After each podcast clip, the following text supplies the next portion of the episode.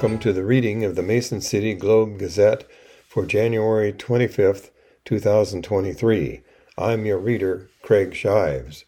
I'm going to start with a breaking news story from the paper on college men's basketball. Number 12 Iowa State holds on to beat number 5 Kansas State 80 to 76. Jaren Holmes matched his season high with 23 points as number 12 Iowa State held on to beat number 5 Kansas State 80 to 76. Jaren Holmes knocked down the layup, absorbed the contact, and stared into the courtside camera en route to a three point play. The Iowa State senior's first photogenic moment came early in Tuesday's tense 80 76 win over number 5 Kansas State, but the graduate transfer from St. Bonaventure never left the frame. He remained in sharp focus, capping the triumph that catapulted the 12th ranked Cyclones into a tie atop the conference standings by starring in a pressure packed climactic close up at the free throw line, where he sank two game sealing shots with one second left. I just took a deep breath and thought about me being in the driveway with my little brother, said Holmes, who scored 18 of his ISU career high tying 23 points in the second half. That little happy place. Nobody's there, just me and him. And it was just like that. I knocked them down when I was younger, and I knocked them down tonight. The Cyclones, 15 and 4, 16, 6 and 2 in the conference, and the Wildcats, 17 3 overall and 6 and 2 in the conference, are now tied for first place in the Big 12 with Texas, which beat Oklahoma State at home on Tuesday. ISU head coach TJ Otzelberger notched his 10th win against a top 25 foe in less than two seasons, and it was the Cyclones' first triumph over a top 5 foe since 2019. On the first page of the paper, the lead story is entitled Governor Signs Private School Tuition Aid Bill. Governor Kim Reynolds signed into law Tuesday a bill that eventually will spend $345 million a year of public money on private schools. Her signature came after the legislature passed the bill in the early morning hours Tuesday, following more than eight hours of debate, exactly two weeks after it was introduced and in the midst of National School Choice Week. What an amazing day for our children, she exclaimed to a crowd of children, parents, lawmakers, and other supporters gathered in the Iowa Capitol Rotunda. Hours earlier, after the bill cleared the final Senate hurdle at roughly 12:30 a.m., Reynolds celebrated with fellow Republicans just behind the Senate chamber. For the first time, we will fund students instead of a system, a decisive step in ensuring that every child in Iowa can receive the best education possible, Reynolds said in a statement. Parents, not the government, can now choose the education setting best suited to their child, regardless of their income or zip code. With this bill, Iowa has affirmed that educational freedom belongs to all, not just to those who can afford it. The House was considered the final potential stumbling block for the proposal. Despite its Republican majorities, the House failed to pass similar proposals in each of the past two years, but passed the governor's new, much broader proposal by a 55 45 vote on Monday evening. Reynolds made what she calls school choice a top issue of her 2022 reelection campaign, which she won by 17 percentage points. However, this year's proposal is dramatically more expansive than the previous two. It eventually will make nearly $7,600 in state funding available to every K through 12 student who attends a private school. there are 33,692 Iowa students enrolled in private schools in the 2022-2023 school year, according to State Education Department.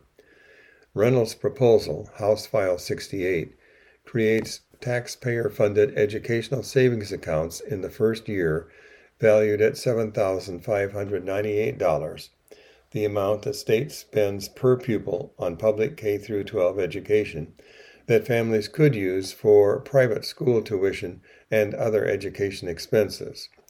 The program would be phased in over three years. In the third year, all K through 12 students, including private school students, would be eligible for the funding with no income restrictions. The plan also provides new funding to public districts, estimated at just more than $1,200 per student, for students who live in the district but attend private schools, and it removes some restraints on other state funding to allow schools to spend that money on teacher salaries. Supporters argued the legislation makes attending a private school possible for more students, and taxpayer funding should be used to support any Iowa family who wishes to send their children to a private school. If a current public school isn't working for a child, those parents need to have a choice, Representative John Wills, Republican Spirit Lake and floor manager of the bill in the House, said during debate. Only Republicans voted to support the bill, and nine Republicans joined the Democrats in opposition, including Representative Jane Bloomingdale of Northwood. Applause broke out among House Republicans after the vote. Opponents noted the state is responsible for funding public schools, that state programs already exist to help private school students, and that spending $345 million annually on private schools will put future funding of public schools at risk. Critics also note private schools are not held to the same reporting requirements as public schools and can choose which students to accept and which to reject. Public schools accept all kids. Private schools pick and choose. Representative Jennifer Konfrst, leader of the House Democrats from Windsor Heights, said, This is not about school choice. This is about school administrator choice. Democrats derided the program's price tag, saying those funds could better be used to subsidize public college tuition, expand pre K access, or boost public school funding. Several Democrats raised the contention that private schools are allowed to turn away children with special needs, learning disabilities, or behavioral issues. Public schools are required by law to create individualized education plans for students with special needs, but private schools are not. Representative Thomas Moore, a Republican from, from Griswold, and one of the nine House Republicans who voted against the bill, said he voted no because of strong opposition from his constituents. Even though his Southwest Iowa district is strongly Republican, Moore said his constituents were calling on him to vote against the bill. My vote came down to my constituents, he said. I represent them. I don't represent myself, although I was opposed. Moore said he opposed the bill's high price tag and the fact a portion of the taxpayer funding would go to families who could already afford private schools. To me, being a fiscal conservative, to give 33,000 people new money that they have already been spending on their own and don't really need, to me, that's money that we could be using for other purposes here at the Capitol, Moore said. In the Senate, the bill later passed the Iowa Senate by a 31 18 vote, with only Republicans supporting the bill and three Republicans joining all Democrats in opposition. Senator Zach Wahls, Senate Democratic leader, said the proposal will endanger schools in rural communities. He said just a few students leaving a small school can cause significant financial distress. Wahls called the proposal rushed, reckless, and radical. Where's the voice of rural education leaders in this discussion? Wahls said during debate. This bill is Robin Hood in reverse. Senator Amy Sinclair, a Republican from Allerton who chairs the Senate Education Committee, insisted the legislation will not harm public schools, urban or rural. She also said the new $345 million annual program will not stress future state budgets. This is not an attack on teachers or public schools. This is not an attack on public education, Sinclair said. This bill is about rights, parental rights, and choice in education. We empower the parents to make the educational choice that best suits their child. Legislators from both parties argued public opinion is on their side. Polling from the Des Moines Register Mediacom Iowa poll, considered the gold standard in Iowa, showed that a majority of Iowans opposed Reynolds' more limited proposal in 2022. There has been no public polling on this year's bill. Democrats, a minority in both chambers, argued Republicans took actions in both chambers to limit debate. In the House, Republicans created a new Education Reform Committee, then passed a new rule that said even though the bill contains new state spending, it is not required to go through the Budget Committee. In the Senate, Republicans used a debate process rule that effectively barred Democrats from introducing amendments. It is a willful, blatant way of cutting everybody out from perfecting the bill and listening to our constituents who sent us hundreds of emails about what's wrong with it. Senator Bill Dotzler, a Democrat from Waterloo, said, Why wouldn't you want to listen to the public? Why wouldn't you want to listen to somebody who might have a good idea? I've been here longer than any other senator in this room, Dotzler said, and I've never seen anything so blatant in all my years. Earlier Monday, the nonpartisan Legislative Services Agency issued its highly anticipated fiscal analysis of Reynolds' proposal just hours ahead of floor debate on the bill. The agency projects the proposal will cost $345 million annually once fully implemented. The nonpartisan agency's estimate closely aligned with that made earlier by Reynolds' office, which predicted the program would cost $341 million when fully implemented. Also on the front page, an article entitled GOP Bill Makes Schools Post a Bond Before Seeking a Bond Vote.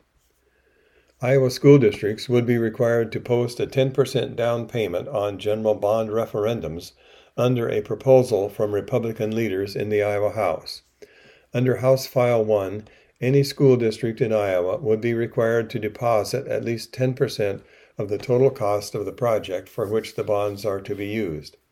If the, render, if, ref, if the referendum is approved by voters, those funds would have to be used for the project. In Iowa, school bond issues, basically loans that schools take out typically for 10, 15, or 20 years, require a supermajority of 60% of voters in the district to pass. In passing them, voters agree to repay the loan with interest through their property taxes. Representative Bobby Kaufmann, a Republican from Wilton, who leads the Iowa House's Committee on Tax Policy, said the goal of the legislation is to start a conversation on ways to reduce property taxes. The proposal is co sponsored by Iowa Speaker of the House Pat Grassley. Kaufmann said the proposals are not set in stone, but that any school or local government leaders who have concerns should come to him with alternative proposals. That includes the 10% payment requirement for bonding, Kaufmann said. When it comes to some bonding referendums, there have been some bad actors, certainly not all by any stretch, but there certainly have been some bad actors in terms of not necessarily financing within their means, Kaufmann said. However, establishing a baseline for how everybody should operate on financing is important. The goal is certainly not to eliminate bonding. The goal is to make sure that it's practical and fiscally responsible, which a lot of schools and cities are already there, Kaufmann said. But this is the conversation starter to say, hey, we're going to have all the rules for everybody laid out so there can't be any bad actors. And the overall goal is to reduce property tax burdens.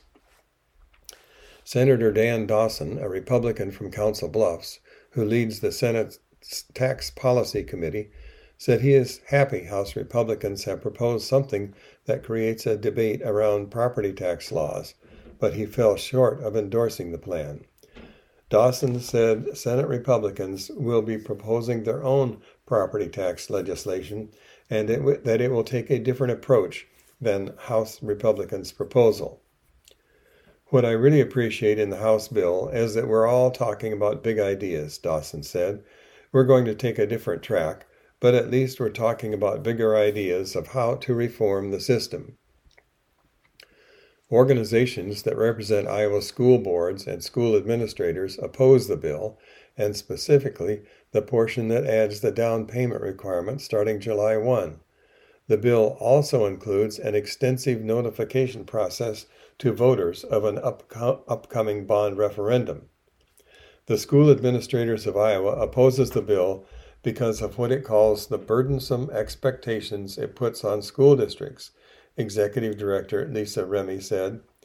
The Iowa Association of School Boards says the proposal would limit the ability for a school district to seek an election to issue bonds.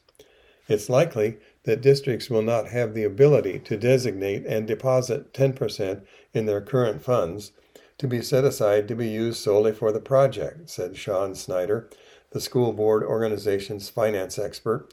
The reason to hold a bond election is to get approval from the voters to pay for the specific proposals. Funds schools could consider using for the 10% down payment include the physical plant and equipment levy, an annual property tax levy that can be used to maintain school buildings, complete site improvements, and purchase school equipment, and secure an advanced vision for education is a sales tax for school infrastructure. But Cedar Rapids School's interim superintendent, Art Sathoff, said no school can budget for a new elementary or high school with just the SAVE or PPEL bond funds. Bond referendums are necessary to continue making improvements to Iowa schools, he said. the Cedar Rapids Community School District plans a $312 million general bond referendum this fall. Under the GOP proposal, the district would be required to make a $31.2 million down payment before it could ask voters for the rest. Another way districts could fund these projects is wealthy donors, Sathoff said. If you're in line for a $300 million inheritance, we'd let you share it with us, he joked. The third article on the front page is entitled Police Say Shooting That Killed Two at Youth Program Was Targeted. Investigators say in a charging document that an 18 year old who was involved in an ongoing gang dispute walked into the common area of an Iowa alternative education program for at risk students and fatally shot two teenagers in a premeditated attack. An 18 year old who police say was involved in an, I've just read that. Um, that's the first paragraph of the article.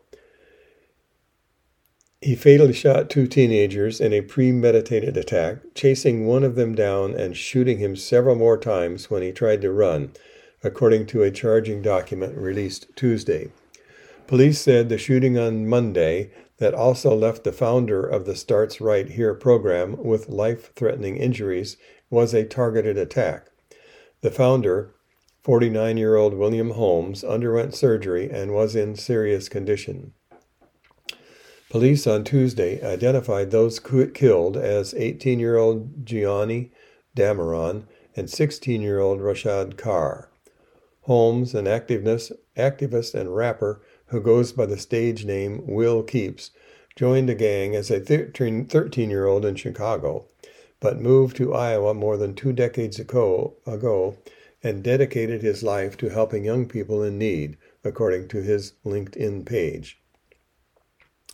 18 year old Preston Walls of Des Moines was charged with two counts of first degree murder, one count of attempted murder, and one count of criminal gang participation. He made a brief court appearance Tuesday with a preliminary hearing scheduled for February 3rd.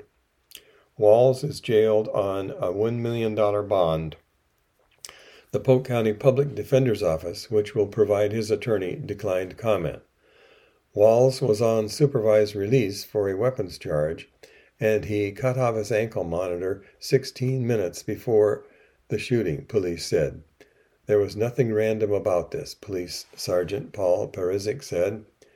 Investigators say in the charging document that Walls had a 9mm semi automatic handgun with a high capacity extended magazine concealed on him when he entered a common area of the program.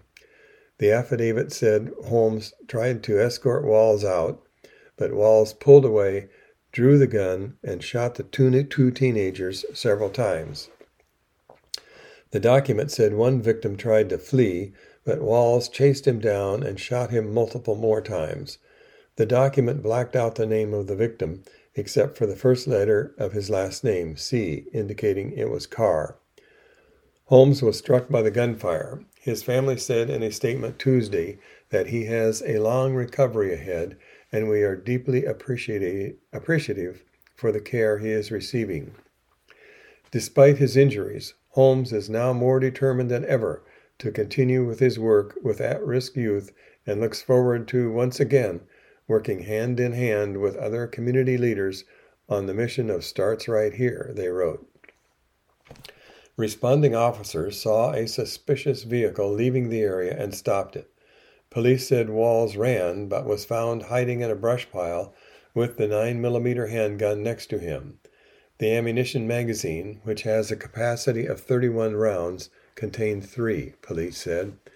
According to the affidavit, the shooting was captured on surveillance video, and Walls' clothing and his Glock firearm matched those seen on the video. The Starts Right Here Board of Directors said in a statement that classes were canceled for the remainder of the week and that grief counselors will be available.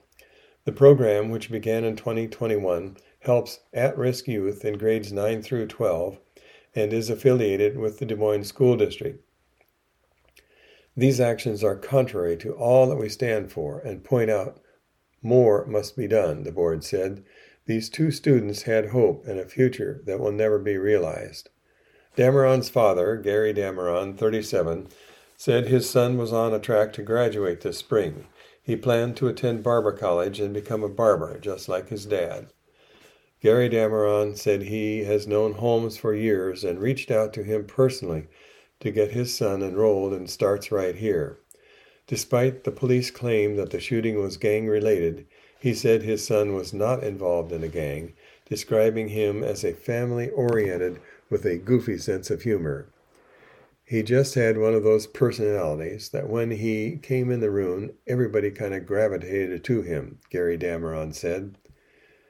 Gianni Dameron turned 18 on Friday, his father said. Dameron said his son and Carr were best friends. He described Carr as very respectable and cool and soft spoken. Last year, Walls was charged with three counts alleging that he knowingly resisted or obstructed a West Des Moines police officer while armed with a firearm and intoxicated, court records show. His attorney in that case, Jake Feuerhelm, said that in the incident last May, Walls was part of gathering of young people that police approached. While they were trying to sort out what was happening, Walls, who was 17 at the time, took off. Because he was armed while fleeing from police, he was charged, Feuerhelm said. Feuerhelm said he didn't know whether Walls was part of the school program. Keeps said in his LinkedIn profile that he was just 15 when he saw a friend die at the hands of a rival gang. A gun pointed at him jammed, and he was beaten but survived. I moved to Des Moines in my 20s and began a new life, focusing on my future and how I wanted to be remembered, Keeps wrote. I wanted to help others to make a change so they wouldn't have to go through life feeling uncared for, unloved, or in a home that wasn't safe. Starts Right Here website says 70% of the students it serves are members of minority groups, and it has had 28 graduates since it began. The school district said the program send, serves 40 to 50 students at any given time. In local news, an article entitled Nora Springs Woman Receives Suspended Sentence for Sex Abuse. A Nora Springs woman charged with sexual abuse was given a suspended prison sentence Monday in Floyd County District Court. According to court records, 28 year old Charme Marie Field is accused of having sex with a 14 year old when she was 22 years old in 2017 and 2018. The 10 year suspended sentence includes five years of probation and completion of recommended sex offender treatment. Another charge, sexual exploitation by a school employee, was dismissed as part of the agreement. The affidavit states the charges stemmed from Field's time as a counselor working at Francis Lauer Youth Services during those years. It states she would pick the boy up near his home in Mason City and drive him to Rudd to have sex. This allegedly happened at two different residences. Field pleaded guilty to third degree sexual abuse in November. In other local news, a Garner man pleads guilty to animal neglect and criminal mischief. A Garner man facing five counts of animal neglect causing the death of six kittens and one count of felony criminal mischief, mischief pleaded guilty to one count of animal neglect and the mischief charge in Hancock County District Court on Tuesday. According to court records, 28 year old Zachary Davis Thomas Wayland has agreed to plead guilty in exchange for a suspended five year prison sentence, three years probation, and the dismissal of four of the animal neglect charges. According to the affidavits, Garner police were called to 1170 Seymour Way, Seymour Avenue, on July 21 in reference to the kittens. The officer met with the landlord, who is also the landowner, who informed him Wayland and Kelsey Riley Reich were served eviction papers on June 8th. Their last day as tenants was July 11. When the landlord was subsequent, subsequently cleaning the trailer, she discovered three dead kittens and three live kittens. The trailer also had holes in the floor and walls that were not there when Wayland and Reich moved in. The estimated damage was between $10,000 and $15,000. The kittens that were alive were malnourished and flea ridden. A veterinarian confirmed the cause of death of the three kittens who died in the trailer was malnourishment and neglect. The live kittens all died later under the care of the veterinarian of the malnourishment and neglect. There are no records of Reich being charged with any crimes in this matter. In national and world news, an article entitled Pence Also Had Classified Documents. The former vice president is the latest to disclose sensitive materials at his home. Documents with classified markings were discovered in former President Vice President Mike Pence's Indiana residence last week, his lawyer said. The latest in a string of recoveries of confidential information from the homes of current and former top U.S. officials. The records, which were taken into FBI custody, appear to be a small number of documents bearing classified markings that were inadvertently boxed and transported to the personal home of the former vice president at the end of the last administration. Pence's lawyer, Greg Jacob, wrote in a letter to the National Archives shared with the Associated Press. He said Pence was, quote, unaware of the existence of sensitive or classified documents at his personal residence, close quote, until a search last week. The revelation came as the Department of Justice was already investigating the discovery of documents with classification markings in President Joe Biden's home in Delaware and his former Washington office, as well as former President Donald Trump's Florida estate. Democrat Biden has indicated he will seek reelection. Trump is already a declared candidate, and Republican Pence has been exploring a possible 2024 presidential campaign that would put him in direct competition against his former boss. The newest discovery, which was first reported by CNN, thrusts Pence, who previously insisted that he followed stringent protocols regarding classified documents, into the debate over the handling of secret materials by officials who have served in the highest ranks of government.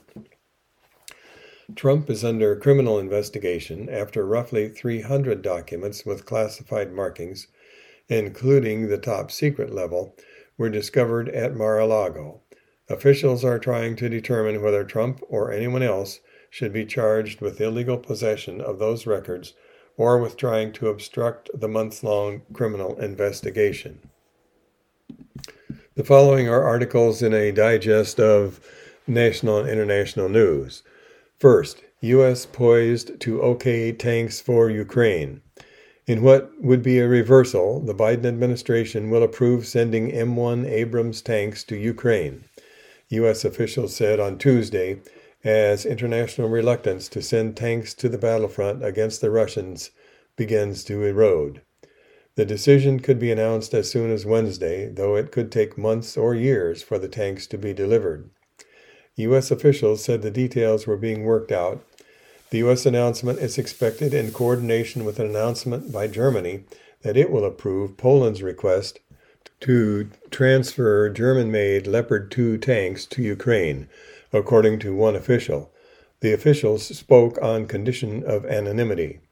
Meanwhile, several senior Ukrainian officials lost their jobs Tuesday in a corruption scandal plaguing President Volodymyr Zelensky's government. Georgia election report stays secret for now. A judge said Tuesday that a final report by a special grand jury that investigated possible illegal interference in the 2020 presidential election in Georgia by then President Donald Trump and his allies will remain under wraps for now. Fulton County Superior Court Judge Robert McBurney said he was considering whether to release the report after prosecutors urged it be kept secret until they decide whether to file charges, though a coalition of media organizations pressed for its release. He said he would reflect on the party's arguments and reach out with any questions before making a final decision. He anticipated his eventual decision would be appealed. The report is expected to include recommendations for Fulton County District Attorney Franny Willis on possible criminal prosecution. Regarding Google, the Justice Department in eight states sued Google on Tuesday, alleging its dominance in digital advertising through acquisition and making it difficult for advertisers to use competitors' products. harms competition as well as consumers and advertisers, including the U.S. government. Ticketmaster. Senators on Tuesday grilled Ticketmaster and questioned whether its dominance in the ticketing industry led to a major breakdown last year when the company's site was overwhelmed by fans as well as bots that scooped up Taylor Swift concert tickets to sell on secondary sites. Abortion pills. South Dakota Governor Kristi Noem said, and the state's Republican Attorney General said Tuesday the state will prosecute pharmacists who dispense abortion inducing pills following a recent Food and Drug Administration rule change that broadens access to the pills. On TikTok, Missouri Republican U.S. Senator Josh Hawley said Tuesday he will introduce a bill to ban the app TikTok in the United States. And on NATO, Finland's foreign minister on Tuesday suggested the country may consider joining NATO without neighbor Sweden if Turkey continues to block their joint bid to enter the military alliance. You are listening to the reading of the Mason City Globe Gazette for January 25, 2023, on IRIS, the Iowa Reading Information Service for the Blind. Now, let's turn to today's obituaries. Evelyn Evie Levon Mellum Gore died January 17, 2023, in Mason City, Iowa. Services will be held January 28 at First Lutheran Church in Glenville, Minnesota at 10 a.m. Evelyn is survived by two sons, Matthew Dean, wife Jill Gore, John Joseph, wife Pam Gore, and seven grandchildren. Evelyn was preceded in death by her husband Claude, parents, four brothers, and four sisters. Judith Hanson, age 80, of Hampton, died Sunday, January 22, at Liberty Hospital in Liberty, Missouri. Arrangements are being made by Council Woodley Funeral Home. Jean Evelyn Hines, 93, died Monday, January 23, 2023. Arrangements by Hogan Bremer Moore Colonial Chapels. Jason Norris, 43, died Tuesday, January 24th at Mayo Clinic Hospital in Rochester. Arrangements by Ward Van Slyke Colonial Chapel. Michael B. Porter, 80 of Mason City, died Sunday, January 22, 2022. That must be 2023. Arrangements would be Hogan Bremer Moore Colonial Chapel. and Carol I. Schaub, 29, of Northwood, died Monday, January 23, 2023, at Mercy One North Iowa Medical Center in Mason City. Arrangements by Connor Colonial Chapel. And Marjorie J. Rikens Steinhardt, age 92, of Belmond, died Sunday, January 22 of 2023 at the Rehabilitation Center of Belmond. Arrangements by Ewing Funeral Home. In other news, a survey indicates businesses expect job cuts in 23 amid recession fears. A survey of national economists found more businesses now expect job reductions at their firms and to spend less on expansions for the first time since the pandemic, a sign that the Federal Reserve's push to raise interest rates is doing its job to slow the economy.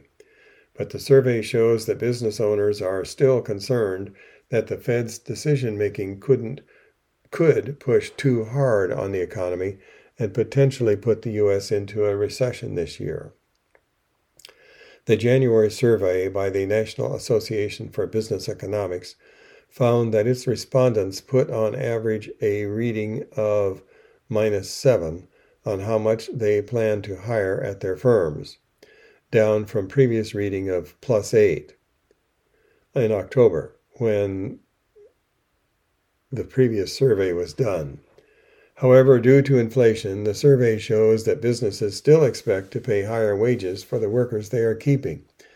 The results of the January 2023 Business Conditions Survey indicate widespread concern about entering a recession this year, said the National Association for Business Economics President Julia Coronado in a statement. The Fed has been raising interest rates aggressively in an effort to slow down the U.S. economy without putting it into a recession, known as a soft landing. One sign of inflation easing is the survey's material costs section. Respondents to the survey showed material costs were at a reading of 47, down 5 points from October and well below the July reading of 76. More respondents are now expect material costs to fall than rise this year. We have an article entitled Results Released in Girl's Request for DNA Evidence of Santa. This is from Cumberland, Rhode Island. The Rhode Island Department of Health said it was not able to, quote, definitely confirm or refute the presence of Santa in a young girl's home after she requested to have a partially eaten cookie and a couple of gnawed on carrot sticks tested for DNA to see if Santa Claus is real. The department tweeted on Monday that we all agree that something magical may be at play. The department said it found no complete matches to anyone in the combined DNA index system, but said there was a partial max match to a 1947 case centered around 34th Street in New York City, referring to the movie Miracle on 34th Street. It said it would need more DNA samples from other known Santa encounters to make a definitive match. The good news is that the lab did find the, the presence of DNA closely matching Rangifer tarandus, known as reindeer, when testing the carrots, the department said. And one more article entitled Amazon Launches Subscription Prescription Drug Service. Amazon is adding a prescription drug discount program to its growing, growing healthcare business.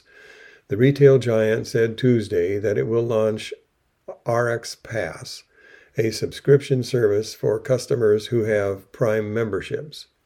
The Am- Amazon said people will pay $5 a month to fill as many prescriptions as they need from a list of about 50 generic medications which are generally cheaper versions of brand name drugs.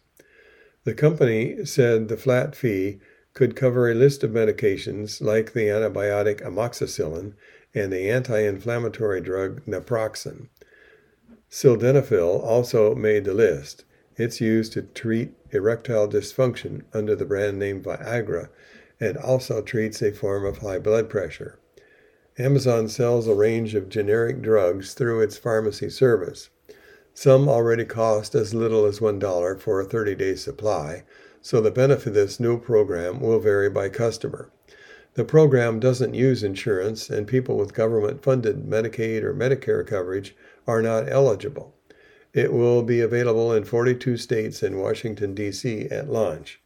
Any program that gets low cost generic drugs to more patients is a good thing, said Karen Van Nuys, an economist who studies drug pricing at the University of Southern California.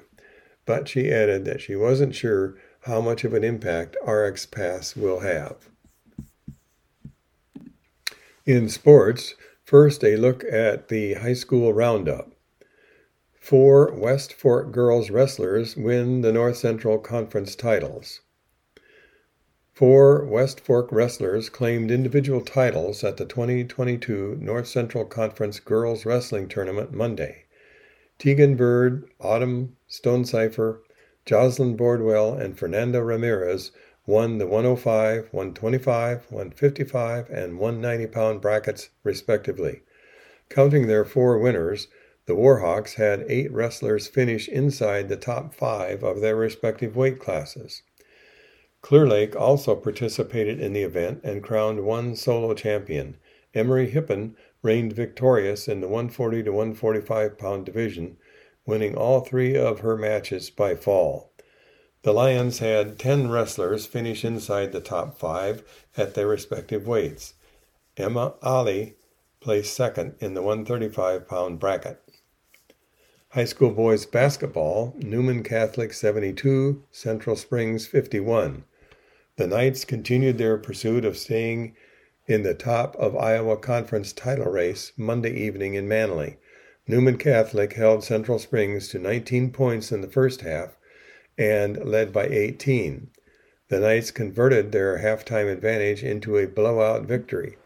Newman Catholic stifled Central Springs' offensive attack.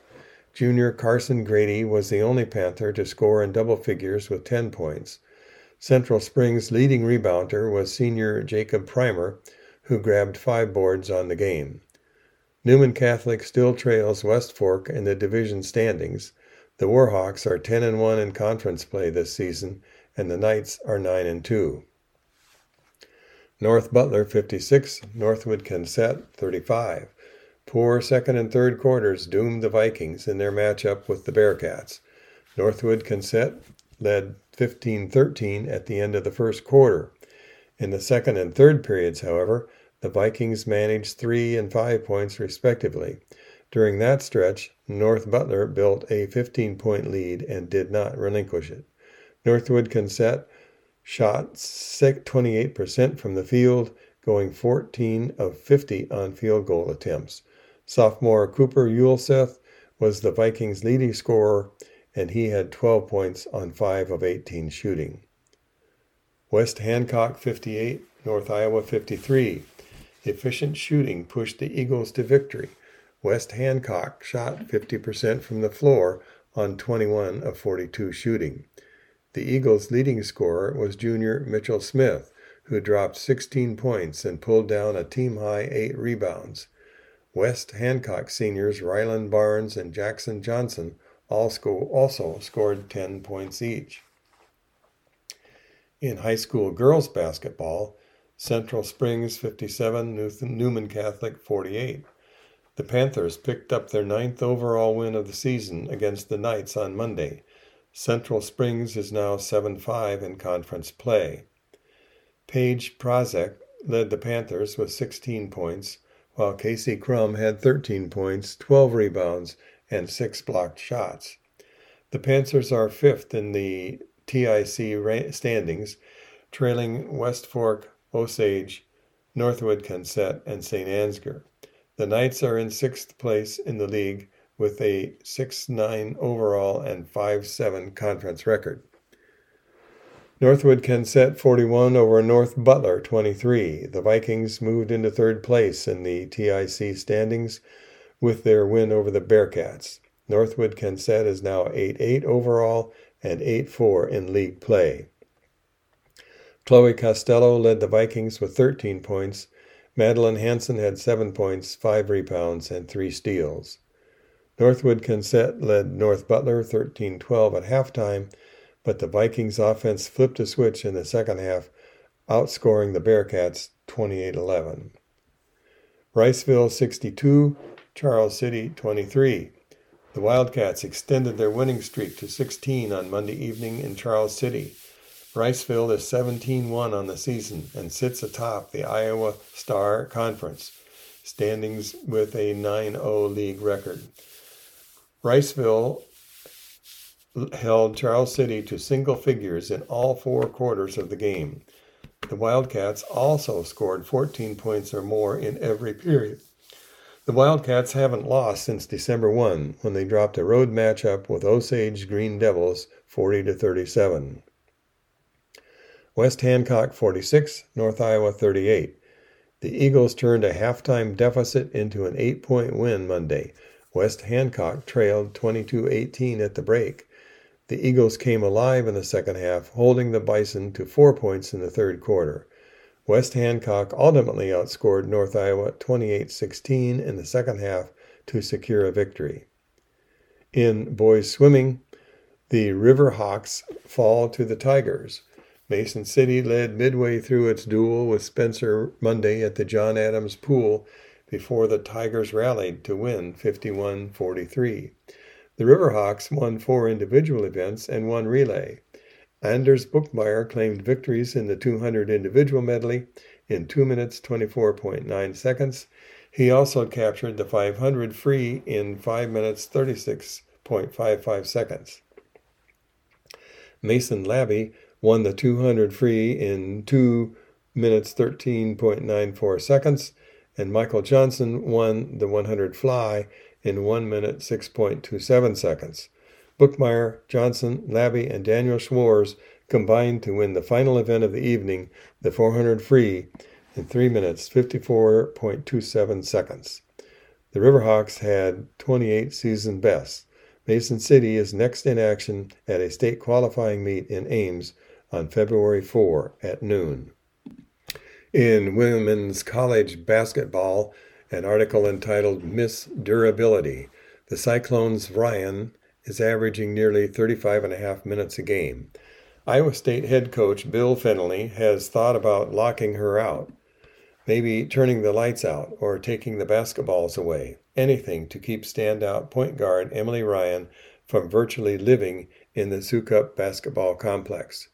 We're going to have to come up with something, Fennelly joked, but he can't bring himself to do it. Ryan's the most durable player for the number 18 Cyclones 13 and 4 overall, 5 and 2 in the conference. She ranks ninth nationally among Power 6 programs and first in the Big 12 in minutes played per game at 35.28. And she'll almost certainly be on the floor every second she's needed in Wednesday's 6:30 p.m. matchup with TCU in Fort Worth. Every coach dreams of a kid like that, Fennelly said of Ryan, who has played every minute of a game 14 times in the past two seasons.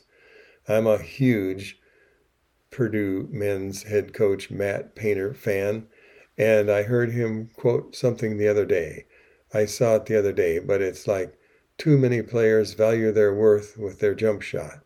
And that's not what Emily Ryan's about. She is a kid that wants to win the game. Regardless of points scored or minutes played, that's why she's a fixture in the practice gym. Getting better means putting in the work, and Ryan's tireless efforts have paid off. It's just something that I've always enjoyed, said Ryan, who's averaging 11.3 points, 6.9 assists, and 5.3 rebounds per game. It's somewhere we always have success, too. So it's somewhere you can be but I just try to be in the gym as much as possible just to put myself on a position to make the team in as many ways as possible, to help the team in as many ways as possible. It's hard to count those ways, but scoring seems to be near the bottom of her list. Facilitating sits at the top, and Ryan's 6.9 assists per game average ranks 10th nationally. I don't know if I've ever had anyone like her, and I don't know that we ever will, Fennelly said. I mean, she doesn't care about the stats. The only stat she cares about is turnovers because that's where she feels she let people down. The other stuff, it's what do you want me to do? And when do you want me to do it? And what am I doing every single play to make the other four people do their job better? It's a unique thing, and we're just really lucky to have her. Ryan's one of ISU's so called Big Three, which includes all time leading scorer Ashley Joens and reigning Big 12 Defensive Player of the Year Lexi Donarski. They form the pillar the Cyclones lean heavily on, and each one of them logs an average of 34.3 minutes or more. But Ryan carves out the most court time because she excels in virtually all areas, so she'll never be locked out, nor dissuaded from entering the gym. That was just a joke, but one that helps illuminate her never ending earnest aim. Whatever the team needs from me and whatever coach asks from me is what I try to give, Ryan said. And now switching to University of Iowa basketball, an article entitled Clark Triple Double Leads Number 10 Iowa over Number 2 Ohio State.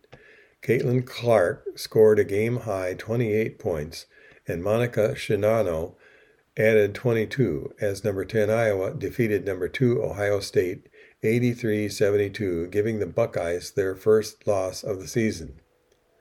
Caitlin Clark added another accomplishment to her decorated resume at Iowa.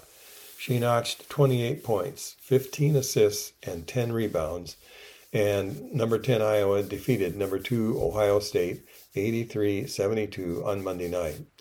Although Clark is known as a prolific scorer, leading NCAA Division I behind 72 consecutive games in double figures, she was all over the floor against the Buckeyes and that's the player she aims to be.